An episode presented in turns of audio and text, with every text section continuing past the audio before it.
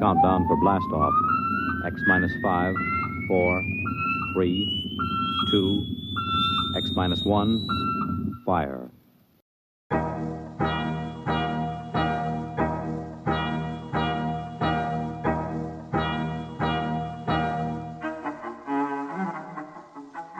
And welcome to another episode of the Forgot My Dice podcast. I'm your host, Jonathan Edwards, and with me, of course, the monolithic guild to my fantasy dystopia, Mr. Robert Lundgren. How you doing? Hello, hello. I am doing better than you. Yes, that is a true statement. Today has been the headache day. yeah, yeah. I'm I'm surprised you're here. It's all right. Got to push on, push on. Well, we, we, we don't have a lot of options because if we delay, I mean, like baby baby time is imminent, imminent. Uh, extremely imminent, especially since uh, the the last time we did comparison pictures this morning, uh, Jessica has definitely done the drop.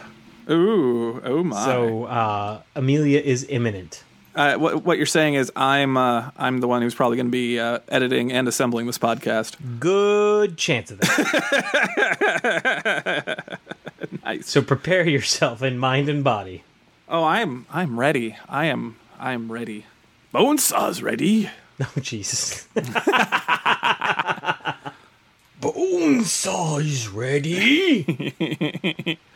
Get down here. Okay. of all the of, of all the uh, wrestlers, I, I miss I miss Bonesaw the most. Dude, what we live in a kind of a weird world, man. We we've lost our, our rowdy Roddy Piper. We've lost our our. Uh, God, now I can only think of Bonesaw. I can't even think of his regular name. Uh, Macho Man Randy Savage. Macho Savage. Man, Randy sir. Savage, for crying out loud. Do you hear that anger in Jonathan's voice? Do you hear that that just just undercurrent of rage? That is headache Jonathan talking. headache Jonathan. Today, the Sam Jackson level in his internal monologue is quite high and ready to erupt. Staying with the uh, Sam Jackson theme, though, can I just say how brilliant that, uh, that little piece of humor I found on the internet was prepping for this episode? Tell, tell him, tell him, tell him. It's Uh, funny. it is a picture of Samuel L. Jackson, and he is a uh, Magic the Gathering card, and it just says Samuel L. Jackson, God. When Samuel L. Jackson enters play, the other player loses. yeah, sounds right. Sounds right. Seems legit. Anyway, anyway, we're getting off topic. Oh my, the heater's on. it snowed today. Sorry, it, it, it usually doesn't come on this late. Uh, is it still the winter for you? Oh yeah. Oh oh yeah. Yeah. It's still winter up here, eh? Yeah. Um, it snowed today. It's gonna snow tonight too. Ice falling from the sky, Jonathan. It's fascinating. And and and you know what?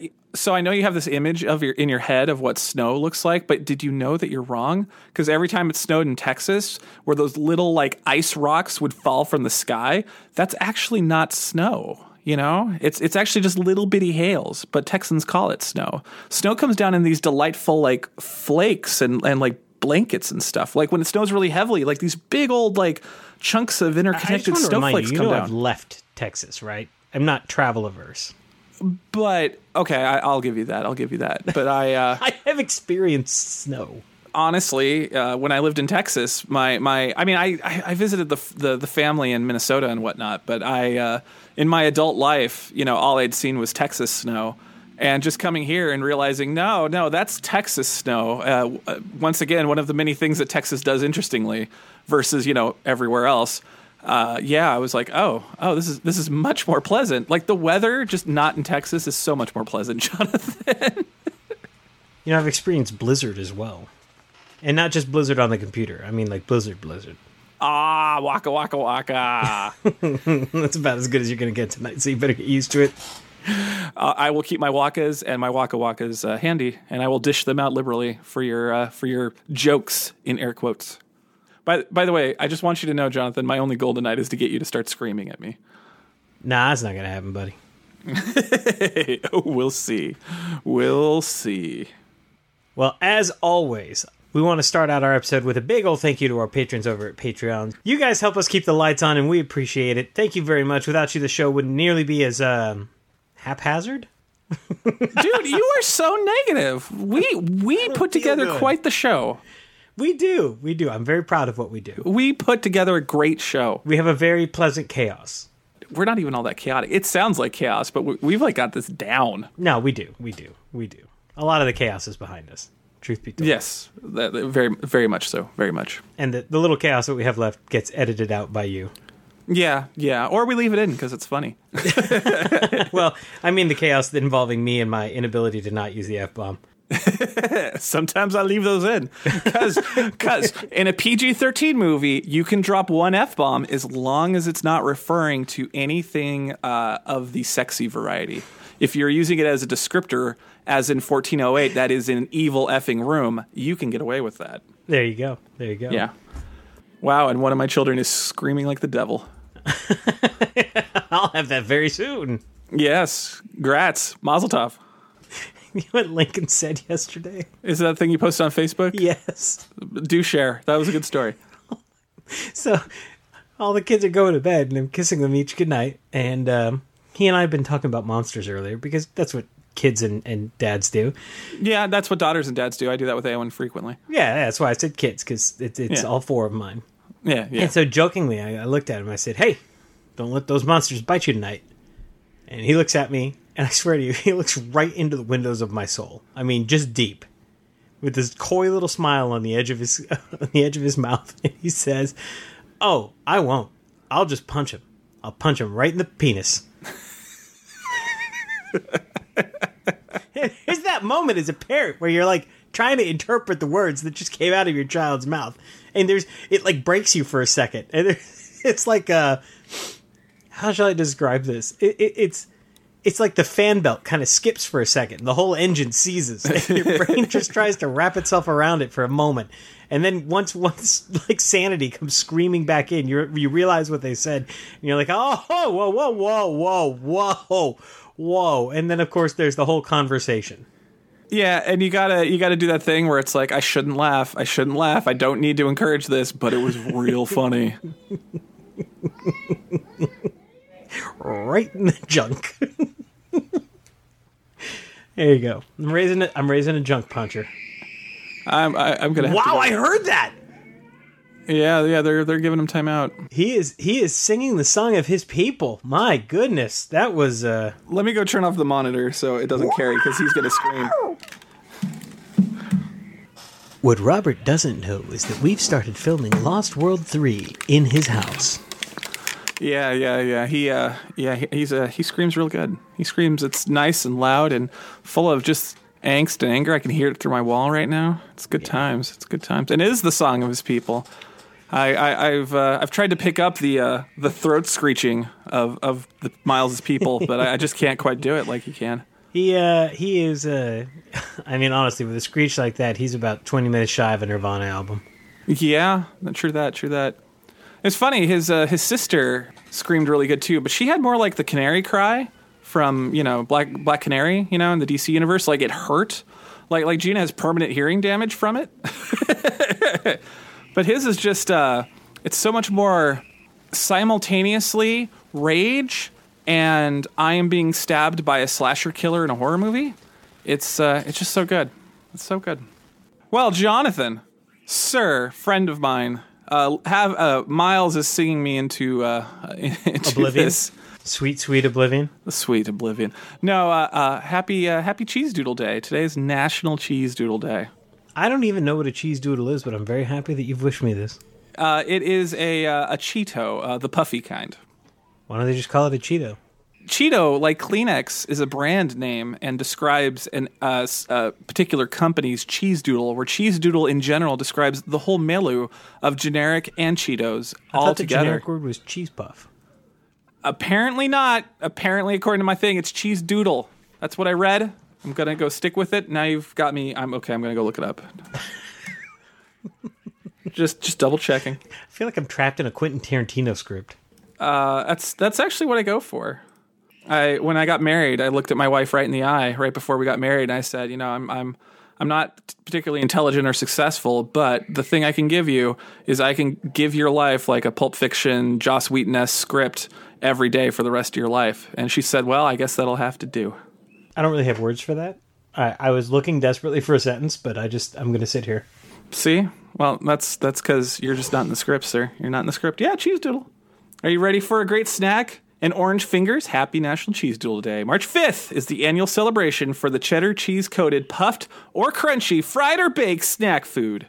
And uh, they don't know who invented it, but to observe it, grab a bag or a tub of cheese doodles A tub. And use the hashtag National Cheese Doodle Day to post on social media. Uh, did you ever watch that old show, Tuck, uh, Chuck? Yes. Okay, you remember when uh, Chuck gets, uh, I-, I can't remember whether it was a girlfriend or his job or he loses something, but he comes in with this like massive, like Costco sized bin of cheese doodles. That's all I've got. That that's that's that's why I think Shazam's going to be okay because I really like that guy. No, I like him too. I like him too. Uh, Shazam looks like it's going to be a hot mess. I'm just, I'm, I'm hoping it's not. I'm hoping that it's salvageable. I just, I, maybe it's just a bad trailer.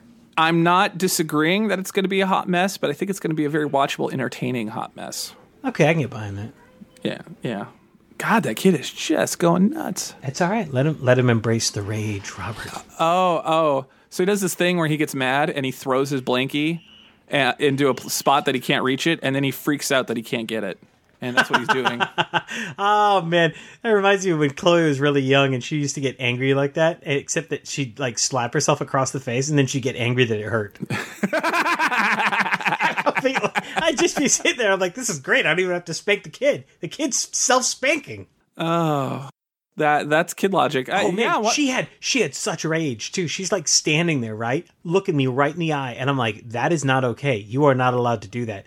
And she just gets that look of grit and determination on her face, and she takes her hand, opens it up, and looks at me, and I'm like, that's gonna hurt. Smacks herself across the face as hard as she can. And I'm like, that didn't feel good, did it? And you could just see it. Just the edges of her eyes start to quiver, the edges of her mouth. And then she just turns around and just lets loose this rage scream. should we title ep- this episode for My Nice 58?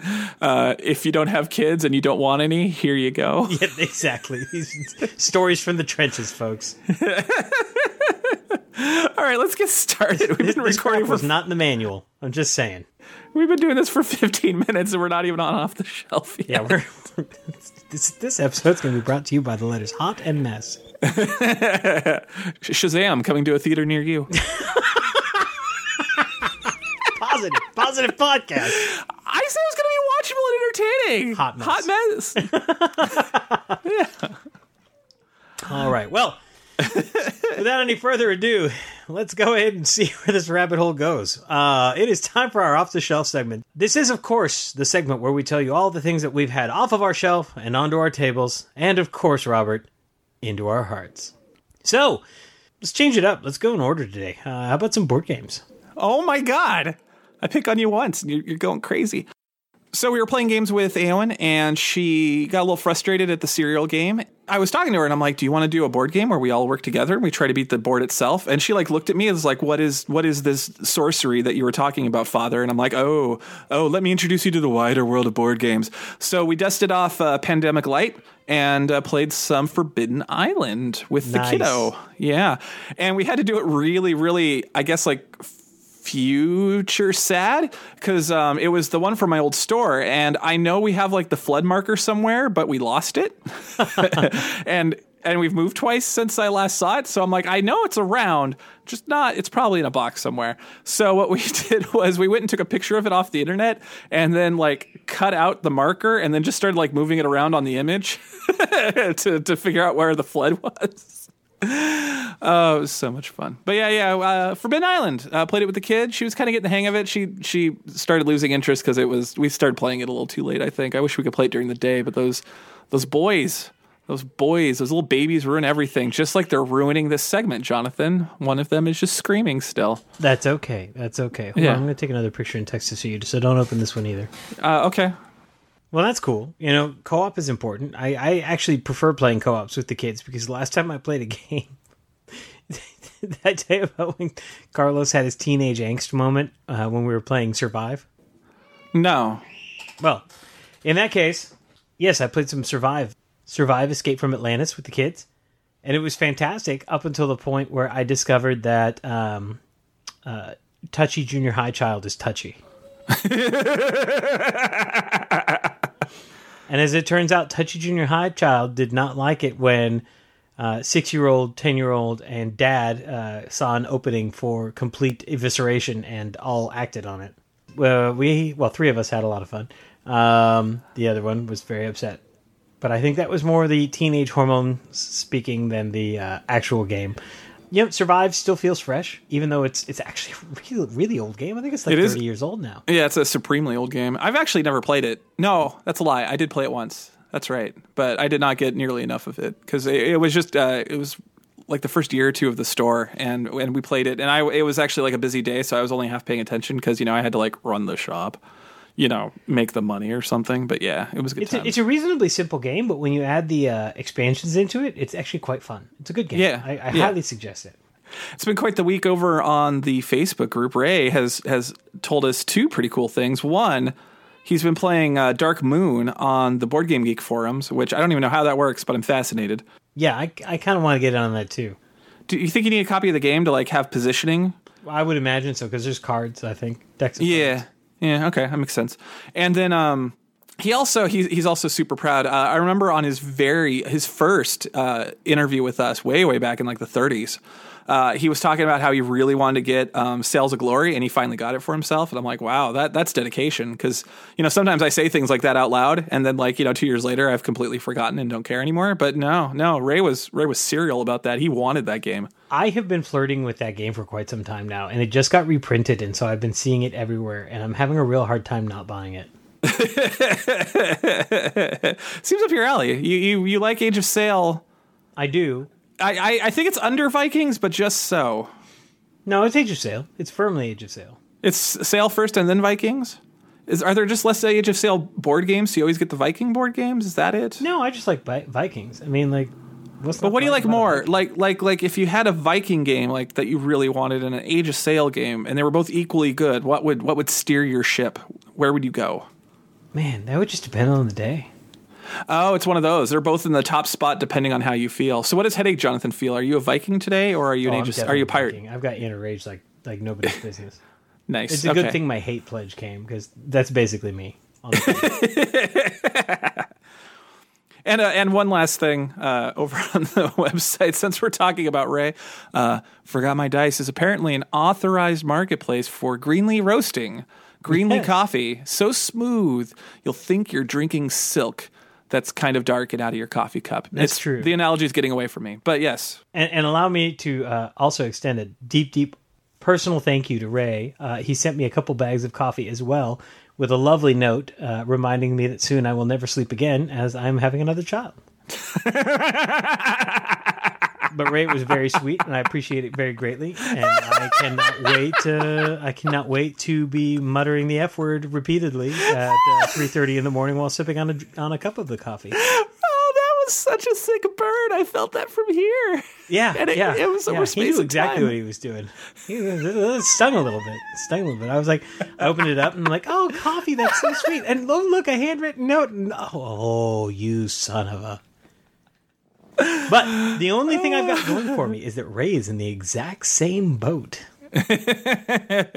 Well, he's like a week ahead of you, but overall, that doesn't count that much. Part much. of me wants to send a canister of Folgers flavor crystals just to, just to send a point, but I'm not going to. I'm going to be the better man. You should send a Costco sized one because then it's like it's so much I can't not use it. So well played, Ray. I applaud your efforts, good sir. I will have my revenge. Uh, Robert, what have you had off the shelf? Uh, Beyond, I just uh, beyond forbidden. uh, well, we're doing board, we're doing board games first. That's all the all I've had, sir. Oh, okay. So back over to you. Uh, i- along with uh, Survive, Escape from Atlantis, I also had an opportunity to play uh, Robotech Ace Pilot. Oh, I picked this up at uh, PAX South on a whim. I bought uh, Robotech Ace Pilot and the other Robotech game, Robotech Attack on the SDF One, which is got this awesome uh, cardboard SDF One that you have to build, and it makes it all 3D out- coming out of the board, oh, that's cool. which is super cool. I haven't played it yet. I haven't played it yet, but I'm really excited. Sounds But Robotech Ace Pilot's kind of nifty. Uh, it's got a neat little mechanism. It comes with this plastic tray of uh, rows of uh, slots for cardboard chits, and then it comes with a bunch of cardboard chits, and you choose random ones, and put them face down into these slots, and uh, depending on the number of players, you put a, a different number of chits down. and then you uh, roll some dice, and using the symbols on the dice, you purchase the heroes of the game. So like Roy Fokker and Rick Hunter and Captain Gloval and all the rest of the bridge crew, and you you each of them has a unique damage pattern that then applies to that grid of chits. And so it becomes a puzzle of um, can I do enough damage to these enemy ships to remove the chit and put it into my score pile? Plays really quick, plays really easy, and uh, I ended up having a lot of fun with it. I was surprised. When was PAX South? PAX South? Yes. When was that?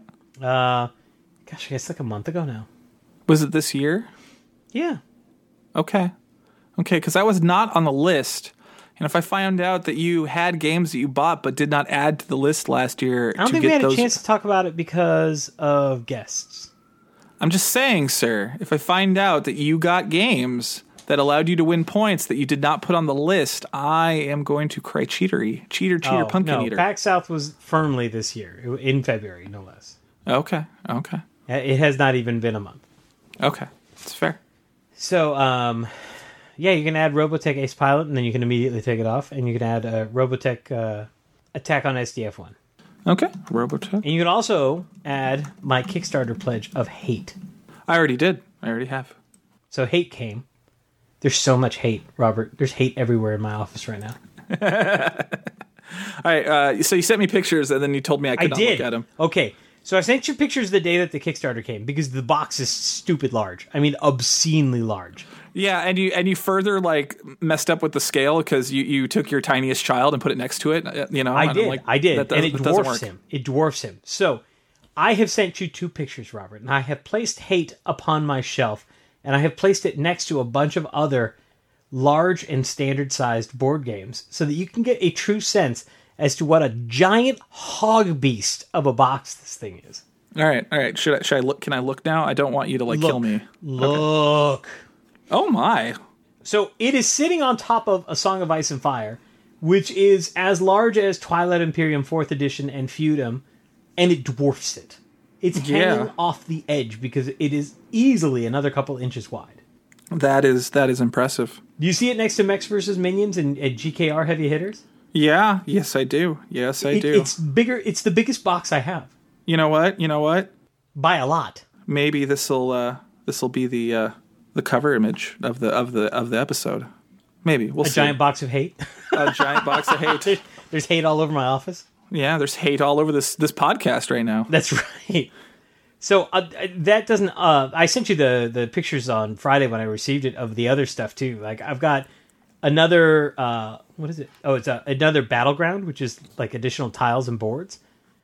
And then I've got all the expansions and and You had you had a dining table full of hate, sir. Yeah. You had a, yeah. 3D terrain. I mean, like everything. I went I went in for hate. so um, yeah, I can't wait to get it on the table. I'm really really excited about it. Uh, the gameplay looks awesome. Um, it's got a bunch of plastic cards in it so that you can actually mo- use them as modifiers because they're see through. Which is a mechanic I absolutely adore. I love. I think that's a, a fantastic mechanic. I'm so glad that it's being used in new and interesting ways. So yeah, that is unfortunately all I've had a chance to play. It's just been a busy couple of weeks. A lot of baby prep. A lot of Yeah. Yeah. made a baby gate happen against the wall. nice. It is a magical barrier that the dogs are terrified to cross, even though they could easily step over it. Apparently, two inches off the ground is enough barrier for them to never ever cross it. the look of abject terror on Ragnar's face when he walks up to that gate is incredible. He's such a lovable moron. Oh, he's he's the stupidest, love, most lovable animal I've ever had in my life. I do not know what I'll do without him. He's the most dog dog I've ever had. Well, that'll be for several more years. He's still quite young. Oh, very young. Um, Movies and TV, sir. Movies and TV. So movies and TV. I finished Jack Ryan. I, Good. Is it worth? Is it worth watching? Is it worth watching? Yeah, totally. I had a good time with it. It's a fun. It's a it's a fun little techno thriller.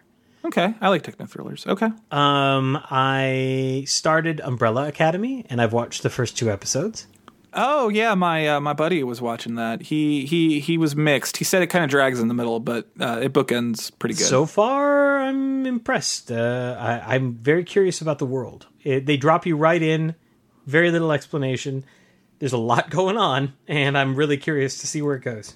One last thing, uh, in the interest of full disclosure, I did actually uh, end up buying another game which we'll need to add to the list. The Godfather, Corleone's Empire by Eric Lang. I picked it up at a TJ Maxx for twelve dollars. Yeah, yeah. I was thinking about going and get that. That's just kind of. That is such a good deal. How could I not? I mean, it's an Eric Lang game. Yeah, yeah. You, you you must follow the same guy on Twitter that I do, who posted Apparently. that. Tabletop gaming deals. Uh, I believe so. Yes. Yeah. Uh, and that's about it for movies and TVs. Uh, we watched the second Batman. Oh, how'd the kids like that? Uh, Two Face, they agreed, was really gross and icky.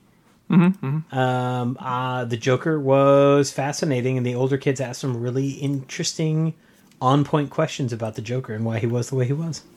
Go on. No, just um, I'm impressed. They're they're taking more from movies than I I thought they would at this age, and that makes me happy. Yeah. Okay. Cool. Cool. Cool. Cool. And that movie holds up. That movie holds up in a massive way. Yeah. Yeah. Now you should show them uh, the final film in the trilogy where they deconstruct Batman and make you h- hate the concept of him by the end of it if it's successful and see what they do.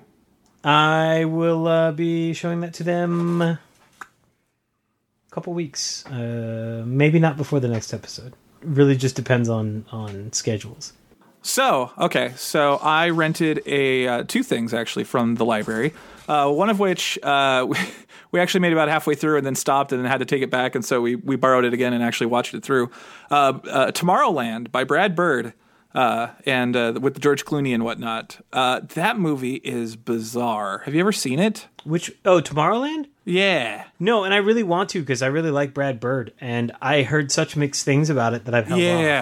Yeah, yeah, yeah. I, it, it's it's worth a rental. I mean, eh, heck, I got it from the library. It was free, so who cares? Clooney's generally pretty yeah. fun to watch. No, okay. So this is what. I, so do you know Brad Bird turned down what became The Force Awakens to do that film? Yeah, and I'm kind of bummed about that because Brad Bird would have been brilliant for a Star Wars movie. Yeah, but I, I get why he said he wanted to do it because with Tomorrowland he got to do something. He got to create something new and, and do something new. And with Star Wars he'd be you know he'd have some fences around him. And I I, I get that. It's Tomorrowland is so like I want to like it, but I don't. But I do. I, it's it's really it's a really hard nut to crack. There's a lot there, and uh, I how about this? You, you definitely somehow need to watch it, uh, even post baby, and we, we need to talk about it because there's there's some really interesting weird points that it tries to make, and it's it's good. It just kind of the third act, like everything these days, kind of doesn't exactly land right, but it's still okay. It, it lands better than some things I've seen.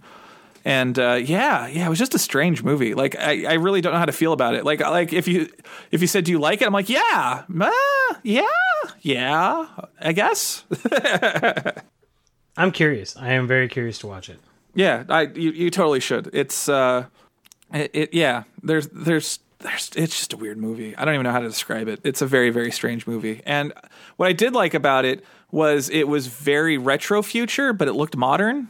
It, it- it's hard to describe. There's just a lot of weirdness in that movie. It's a very strange film. I thought that movie that did that retro future while still looking modern thing best was uh was that robot movie with Ewan McGregor. Was it robots? I feel like it was just plain robots. Yeah, it was robots. That movie was terrible. It looked cool though. No, but I'm just strictly talking from a design aspect. Yeah, yeah, from a design. It did aspect. that retro future, uh, still looking current thing really well. Yeah, it did. I'll agree. I'll agree. That movie's beautiful. It's a pity it was just trash. yeah, yeah. Although Spider Verse, best animated film, deservedly so. Oscar winning. Yeah, out out tomorrow or a week Uh, ago, depending. right? Yeah, yeah. So I think it's available physically on March twenty first. I want to say. Yeah, well worth it. Well worth it. You should see it. I know you haven't yet. You should totally watch it. It's great. I'm planning on buying that on video. I'm very excited to watch it with the kids, especially with my eldest, since uh, you know, given his genetic diversity. Truth. Inclusion is important, man. Like I'm, I, I the, with my kids, I'm coming to know that more and more with each passing. Uh, it's it's very it's yeah. It becomes very clear. Uh, you, you are not the only one. I'm super, super excited for him to watch that. I'm super, super excited for him to watch that. yeah. Yes, definitely for sure. All right, so I guess that moves us on to reading. Have you read anything? Uh, yeah. Uh, I started to read Unity because it's Oh, been nice. raining RPGs up in this up in this house, up in this hizzy. Go on. Uh, I got Cavaliers of Mars and I got my copy of Unity all in the same week. Oh, nice. So it's uh, I got I got a lot of RPG goodness to to read through. Uh, yeah, Unity. Unity is an interesting book. I really, I, I'm probably not going to play that next, uh, unfortunately, but I really want to. Like, I want to, I want to explore that verse a little bit more. But I don't know, maybe something else will happen. But yeah, it's definitely on my on my short list of things I need to do because it's well, it's like a Blizzard game, like in a lot of ways. Because the art is is very Diablo. Like I don't think you'd disagree with that, right? No, Diablo. World of Warcraft. Yeah, it it looks like a Blizzard game. Like they're obviously Blizzard art fans, or I, I guess Battle Chasers art fans because that guy kind of invented that style. Um, but uh, yeah, and then um, mechanically they do a lot of things that Blizzard does because Blizzard's really good at like picking out stuff from genres that are just stupid and overly complex and making them much more accessible and good and easy and Yes. playable. And when we get to video games, we'll be talking about their influence on other people. Right, exactly. And Unity exactly did that because they took you know the the power core uh, you know of, of uh, fourth edition D and D, and then but you don't roll d20s, you roll two d10s, kind of like how you do in uh, like I don't know like Warmachine or. Not Fate, uh, but there's a lot of games where you just roll two d sixes. Uh, oh, the Apocalypse World, and then like actually physically rolling things actually kind of counts in that, like what you roll. And uh, yeah, there's just a lot of like little little things that aren't hard to keep track of. You know, because fourth edition's big problem was there were a lot of things in it that were fiddly, and Unity did a really good job of taking out a lot of the fiddly that's not fun, especially for a game master, and keeping the fiddly that is fun for a player, like resource management and you know watching what you roll and stuff. And it's just it's just so good. Agree. Yeah, I, and I, I, I honestly I don't even like the setting. It's just not my cup of tea. But I, I love looking at it. Like the art for it's amazing. Uh, All and it's very imaginative. It's just I it's just not what I want to do with it personally. But that's just me. I mean, like what do I know? I don't even know what to say about it. It's a great book. Well, I'm I'm having a good time with it so far. I've only just started, so I'll let you know what I think. Okay, well, I've, I've read a ton. I have read a ton. So I promised I'd gush about this on Twitter, and I am going to keep my word. Uh, I picked up from DriveThruRPG the Lover's Handbook off of, well, actually, it was off the DM's Guild, uh, but whatever. It's Oh yeah, you were talking about this. yeah, yeah, yeah. I, I, I read it kind of at the beginning of uh, of our kind of two week between episodes, so I'm I'm a little fuzzy on it because I, I read it like the day after we recorded, if I'm not mistaken, because it's a pretty short PDF. It's only like I don't know, Jeebus, like thirty odd pages. I want to say thirty four. I've kind of got this weird fascination in RPGs about like romance because it's like one of the last great frontiers in role playing that nobody wants to touch. And uh, there's been a lot of authors who are, are like trying to go there and i've i've kind of had my eye on it for a while but i've never i've never kind of like dipped my toe in and i, I don't know if i will uh, to be honest with you. But uh, again i'm still fascinated by it. I i I, re- I, I bought this book also called the uh, the romance trilogy by emily care boss who does uh, it's three role-playing games about romance and stuff uh, but yeah the lover's handbook if you're playing d&d is fascinating the the lady who wrote it uh, and let me find her her name so I don't just call her that lady. Uh, Ashley May.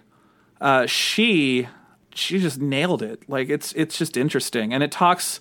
I mean, there's a lot of stuff about talking about cons- consent and romance and what tropes are kind of good to add into sort of a D&D romance and which ones you should probably avoid because they're, you know, a little sexist.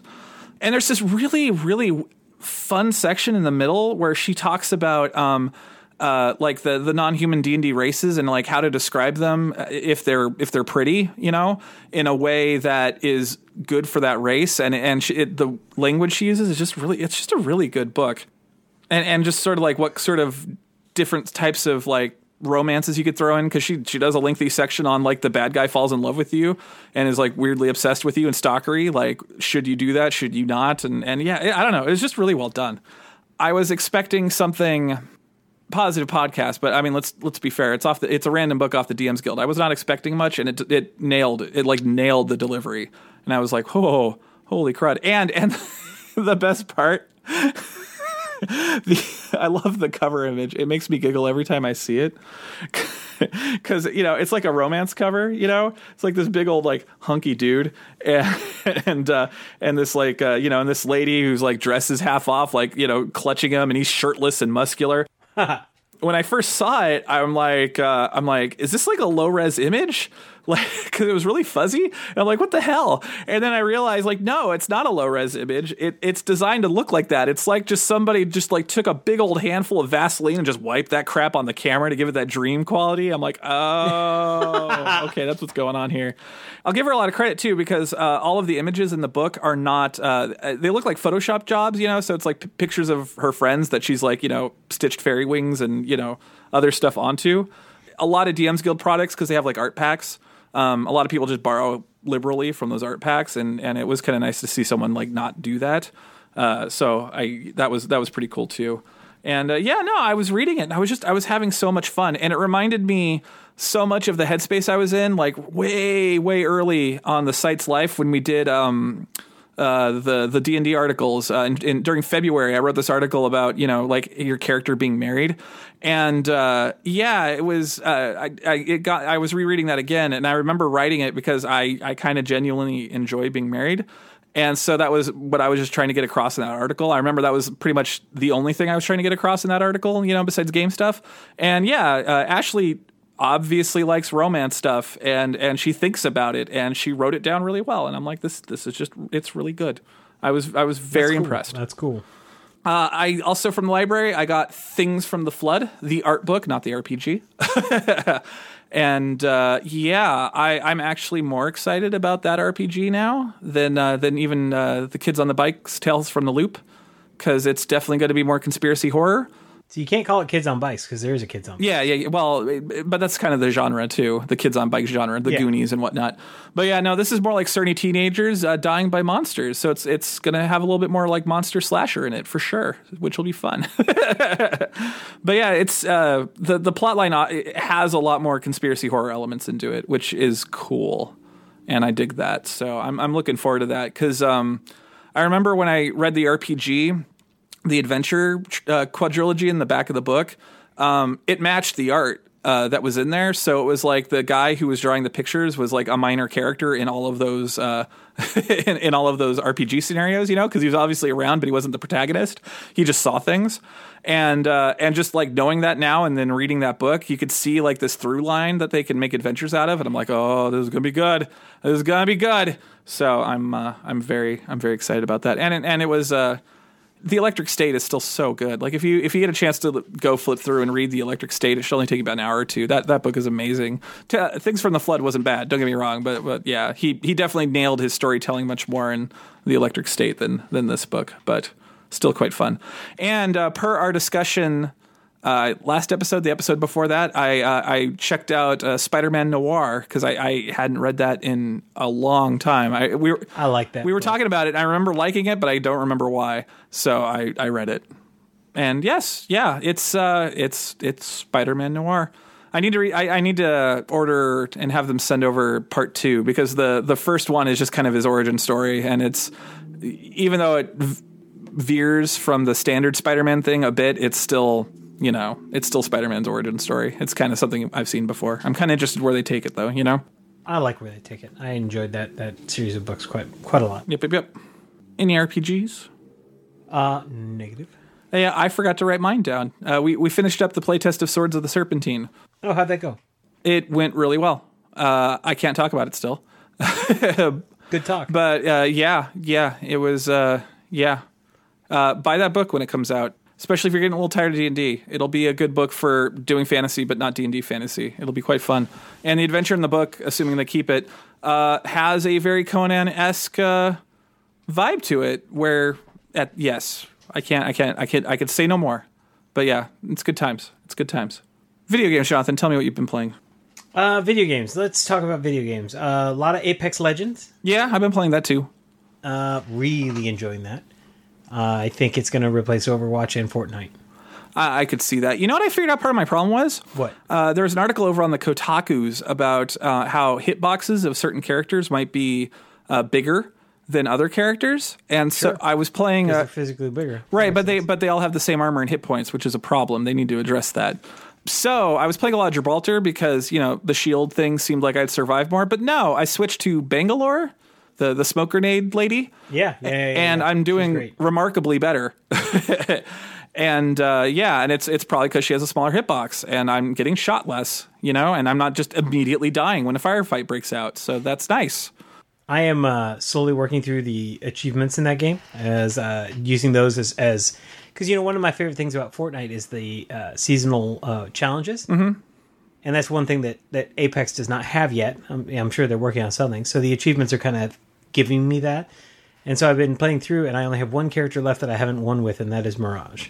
Now, have you have you spent any real world money yet, or I did. I um I was enjoying the game and I wanted them to do well, so I bought the founders pack, which got me some skins and a few other things. okay? Uh, I don't plan on spending a lot. It was more just me saying, "Hey, look, you guys made something great, and I want to support it." Tip in the tip jar. Yeah, yeah, pretty much, pretty much. Um, I think it's brilliant. I think it's fun. I am very curious to see where they go, and I would be, uh, I am very inclined to spend money to expand that that that game. It's basically Titanfall three. Yeah, yeah. Well, that's what it was until they realized it didn't work and they changed it. Well, and they, they they're bringing Titans into it apparently. Yeah, somebody was going through the code. I, I don't know if it's going to be Titans, but they're definitely bringing in like vehicles of some sort. There- I'm there's some code for like hover bikes lurking in there, so that that's at least somewhere on the drawing board at the very least. And if it's in, if it's in the live game, they're probably it probably means it's going to go in. Just it's a matter of time. I continued Dragon Quest Builders uh, for another about a week and a half, and then uh, I, I, I, think I'm done. We'll see. We'll see if that sticks. But uh, I got bored with uh, sandbox mode, but I still wanted to do it, so I went and replayed chapter two and accidentally overwrote my save, so I had to like finish it because uh, yeah, whoops, I destroyed my house that looked like the Psycho house. I'm a little upset about that. Oh, Yeah, but uh, but yeah, no, I I uh, I finished chapter two, and after I got done with that, I was like, should I move on to chapter three? And I'm like, no, no, I think I'm good right now. So we'll see what happens. And uh, yeah, as a consequence, I like haven't been playing video games like at all. I play a couple of rounds of Apex every day, and then that's that. I'm like done. I played some more Battle Chasers. Oh, nice. Still working through that. Uh, actually, Dale wanted me to let you know that as of last night, he has killed the Battle Chasers. Oh, how, what do you mean? He beat it. He finished it. Oh, oh, okay. He got all the books and everything. So uh, there you go. Yeah, yeah, nice. Yeah, the the comic's good. I like the comic. Uh, did he did he do the the game plus because he can do that now and do the whole No, game again? he was trying to figure out if he was going to do that or not. Knowing Dale, I have a feeling he might. Uh, just so you know, if you want to go farm up all of the uh, the remaining skill point books, uh, those you do not get skill points in the game plus by earning levels at all. So if you have a good method of farming up the coins to get the skill books, you might as well do that before you switch over. Just letting you know. I did not, and I regret it. I also had an opportunity to download and try Crackdown 3 very, very briefly. Um, it's more Crackdown. Okay. for better or for worse. It's pretty much the same, but it does have Terry Crews in it, and he screams a lot, and he's funny. Well, that sounds like an improvement to me. Oh, uh, and I have gone uh, head over heels into Anthem. I love Anthem. Really? I'm very excited by Anthem. Uh, it's Diablo meets the Iron Man simulator. Yeah, yeah. I mean, I, I, I was going to call it it's Iron Man Destiny, but yeah. It has all the loot drop that I want, and it makes me feel like Iron Man. And I painted my javelin uh, bright red with uh, some yellow highlights, and so now I'm basically Iron Man. Okay, fair enough. I am Iron Man. What system are you playing it on? Uh, I I got it. So my my brother works for EA, so I got a copy of it for the PC for free, which was kind of really nice. But all my friends are on the Xbox, so I ended up springing for it on the Xbox. Mm, Okay.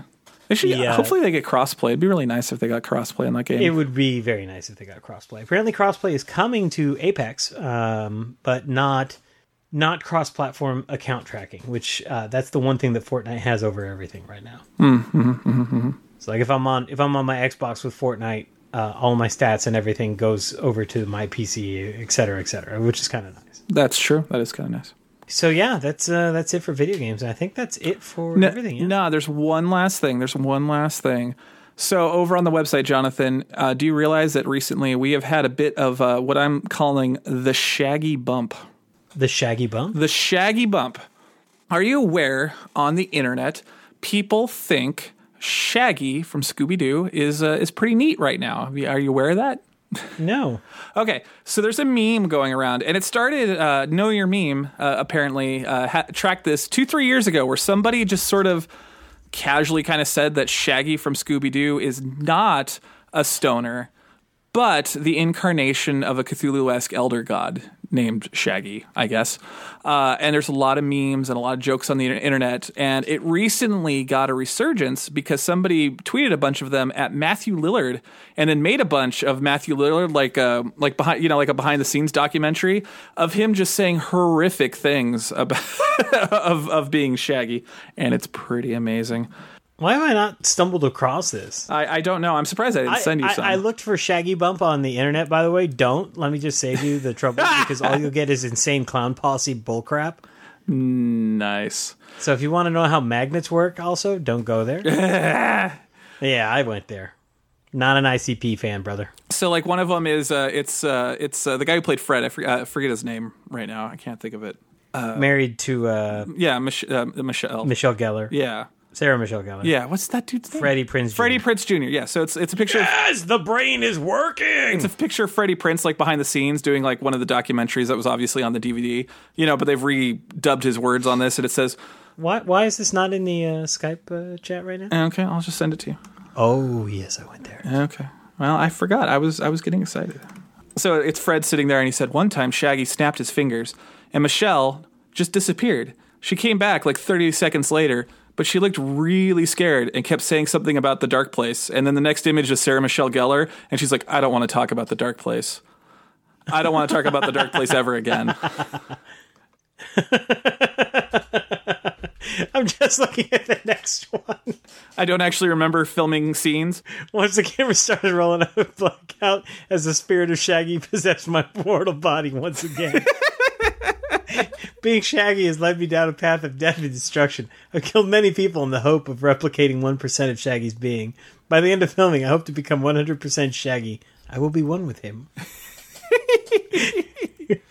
Yes, the Shaggy Who meme. comes up with this crap? I, I, the internet. Anyway, but it, it, it kind of skyrocketed because Matthew Lillard really likes these. Oh man. You know, contrary to popular belief, I actually used 98% of my power to make this film possible. So then the host says, 98%? Guess it took most of your power then, huh? And then Shaggy's eyes glow and he says, Who said my limit was what was set at 100? So we we have been getting a Shaggy bump on the website because of that. Because uh, May of I forget what year, a long time ago, back when we were just the uh, the D and D blog, uh, we did a Scooby Doo month way back then, and so Yeah, I remember that. That was great. people have been searching Scooby Doo or Shaggy Fifth Edition, and apparently our website comes up, and people click on it. And just to give you perspective, uh, in all all the entirety of 2018 uh, the the sort of catch-all article that we had that you know had everything you know like you know May is Scooby Doo month you know how we used to post those and then we post the articles as we got them I'll I'll have a link to this in the show notes uh, that whole year that that that article got uh, 62 clicks in the entirety of 2018. We are now two months into 2019, and within the last four weeks, uh, we are currently uh, we went from two all the way up to 37. So. I didn't say it was a huge bump, but we, uh, I don't know, maybe somebody will listen to the podcast because of it. Uh, so uh, there you go. The Shaggy bump, my friends. It is real. Shaggy does have powers, and they are, they are affecting us too. So there you go. And I'm glad I could tell you about those memes. I didn't know you didn't know. I am now going down this rabbit hole. Here's a picture of Thanos. Trying, and he can't move his hand because Shaggy's holding on to it. Shaggy kills everyone in Infinity War single handedly. Yeah. Oh man, how did this happen? What, what, how, what, I just don't understand the world anymore. All right, anything else we need to discuss? No. All right, well, that brings us to the end of our segment and perhaps the end of humanity as we know it. we will be back after a short break when, when we return with the wisdom of certainly not humanity. Do you have a tabletop, board game, miniature game, or RPG that you're going to release for retail? Or do you have an upcoming tabletop Kickstarter that you're about to launch? We would love to interview you for a future episode of the Forgot My Dice podcast. Send us an email to fmdpodcast2016 at gmail.com to schedule an interview.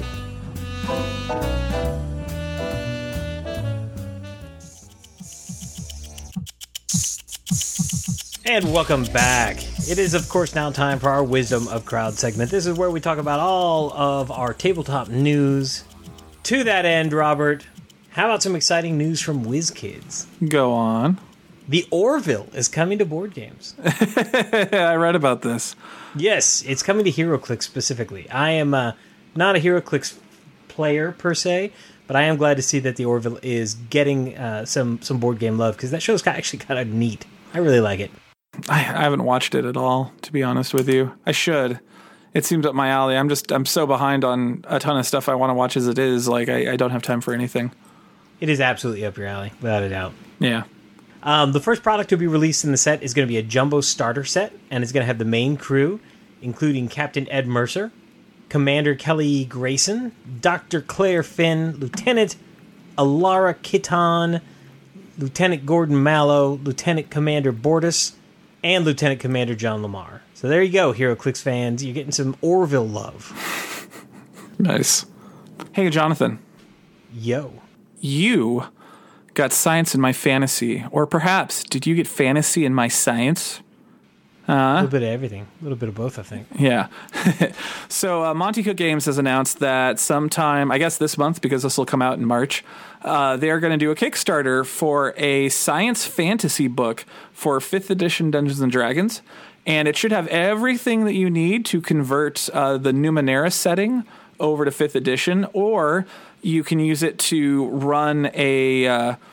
Uh, a follow up or a reimagining or whatever you want to call it to many a classic D and D adventure like the Expedition to the Barrier Peaks and Tale, Tales, uh, Tale of the Comet and all that, where some sort of sci-fi ship crashes lands on your fantasy planet and you get some laser guns for a little bit, and maybe fight some robots. I'm, cu- I'm curious what the Numenera stuff will bring. That'll be that'll be interesting, and I wonder if it'll have like paths and classes that are you know more Numenera inspired for some of the stuff. We'll see. We will see when the Kickstarter launches sometime this month. How would you like to see the past brought forward once more? No, the past is dangerous. Go into the future, my friend. Well, in the grim dark future of Warhammer 40k, we're actually getting a little taste of the past because Relic is being brought out again by WizKids. Oh, oh. Relic, of course, was uh, printed previously by Fantasy Flight Games, and they have since uh, ended their business relationship, which means that Relic is now moving over to a different producer, and uh, we're getting a new version of Relic. Nice, nice. I read about this too. I read about who, who's doing it again. Uh, WizKids. That's right. That's right. And they're doing right. a standard and a premium edition of Relic. And the premium edition will have pre uh, 10 pre-painted plastic busts for the characters, while the standard edition will have the same busts just unpainted. Yeah, that sounds good. Yeah, I'm looking at the uh, I'm looking at the product info over at the WizKids website. It looks cool. I saw that kind of earlier in the week, and I, I I remember flipping through it.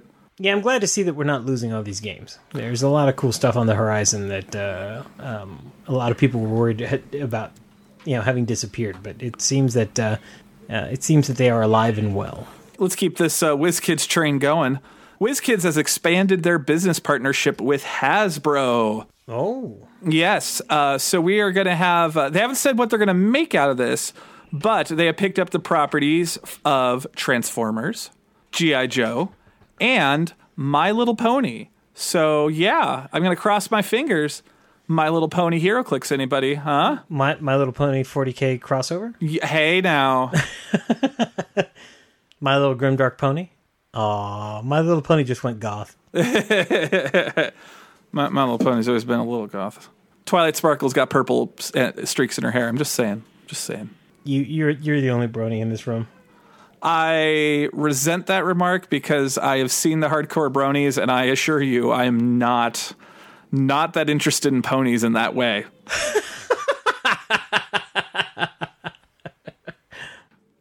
Well, have you heard of Disney's Villainous? Yes, why have I heard of Disney's villainous? Because it's kind of been the game that took last year, the second half of last year by storm. Oh, okay, yeah, yeah, yeah, okay. and um, it actually it, it, it first appeared at Gen Con. It sold out. A lot of people were really excited about it. Now Disney's Villainous is getting an expansion. Wicked to the Core. What, what's in this expansion? Uh, it's going to expand the base game, allowing for up to six players. Uh, it has three more villains, and it can be played on its own without the original game, or you can mix it together with the original game. Oh, okay. Does it say who the villains are? Well, uh, it does not have it listed in the press release I'm looking at, but it does say that these are the villains that were voted on by Disney fans. Oh, okay. So that's kind of interesting. Yeah, the the most egregious. Oh, wait, hold on. I found them. It's Hades, Nice. Dr. Fas- uh, is it Facilier? From what movie? Oh, uh, from uh, uh, Princess and the Frog. It's uh, Keith oh. David's character. Oh, yeah, yeah, yeah. Okay. God, I don't, I, I, I don't know why I didn't even think of that. Like, I love that character. Actually, he's one of my favorites. And the uh, the third one is the Evil Queen from Snow White. Yeah, yeah. Those sound like the most egregious omissions that they had to correct. Back to you, Robert. All right. Well, uh, for the last three episodes now, we've been talking about Wizard's next release, which got uh, a, a release date and the title and the full product description uh, between episodes. So here we go. The new D and D adventure is titled Ghosts of Saltmarsh, and it's going to be kind of a, pirate themed one? yes. Yeah, I saw the cover. That looks awesome. It's going to be the uh, it's it's kind of like Tales from the Yawning Portal. What it is doing is it's taking classic adventures from previous editions of D&D and a lot of them from uh, Dungeon Magazine and updating them to 5th edition and it will give you a full campaign from levels 1 to 12 or you can just you know drop whatever in whenever you want to do it. Um, it'll also have uh, like a little gazetteer or something about the city of Saltmarsh which you can use for your nautical campaigns and uh, it'll have rules for sea travel, deck plans, an appendix for rules with new and classic monsters, and the adventures that are getting converted are are indeed the U series from way back in the day. So, the sinister secret of Saltmarsh, the danger of Dunwater, and the final enemy. In addition, we are getting the adventures, the salvage operation, the Isle of Abbey. The ta- or Tamar Tammeraut's fate and the Styes. Well, there you go. There you go. Well, hey, what are we talking about for our deep dive today? Uh, Ravnica. Yes, and guess what? Ravnica's in the news. Ooh, go on. WizKids has announced a new social deduction game, and it's set within Ravnica, and it's called Ravnica Inquisition. So you take on the role of a representative of a Ravnican guild.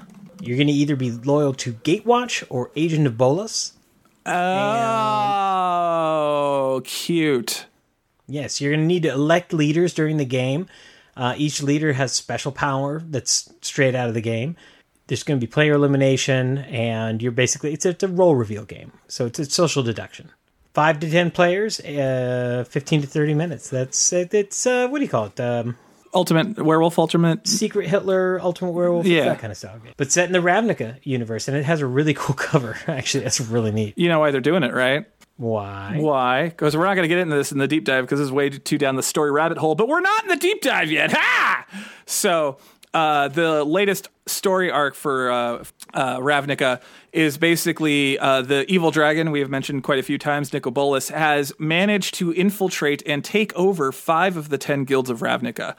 And I forget which one's off the top of my head, but it's uh, it's some of the bigger. Well, it's the ten guilds, so it's the big power players.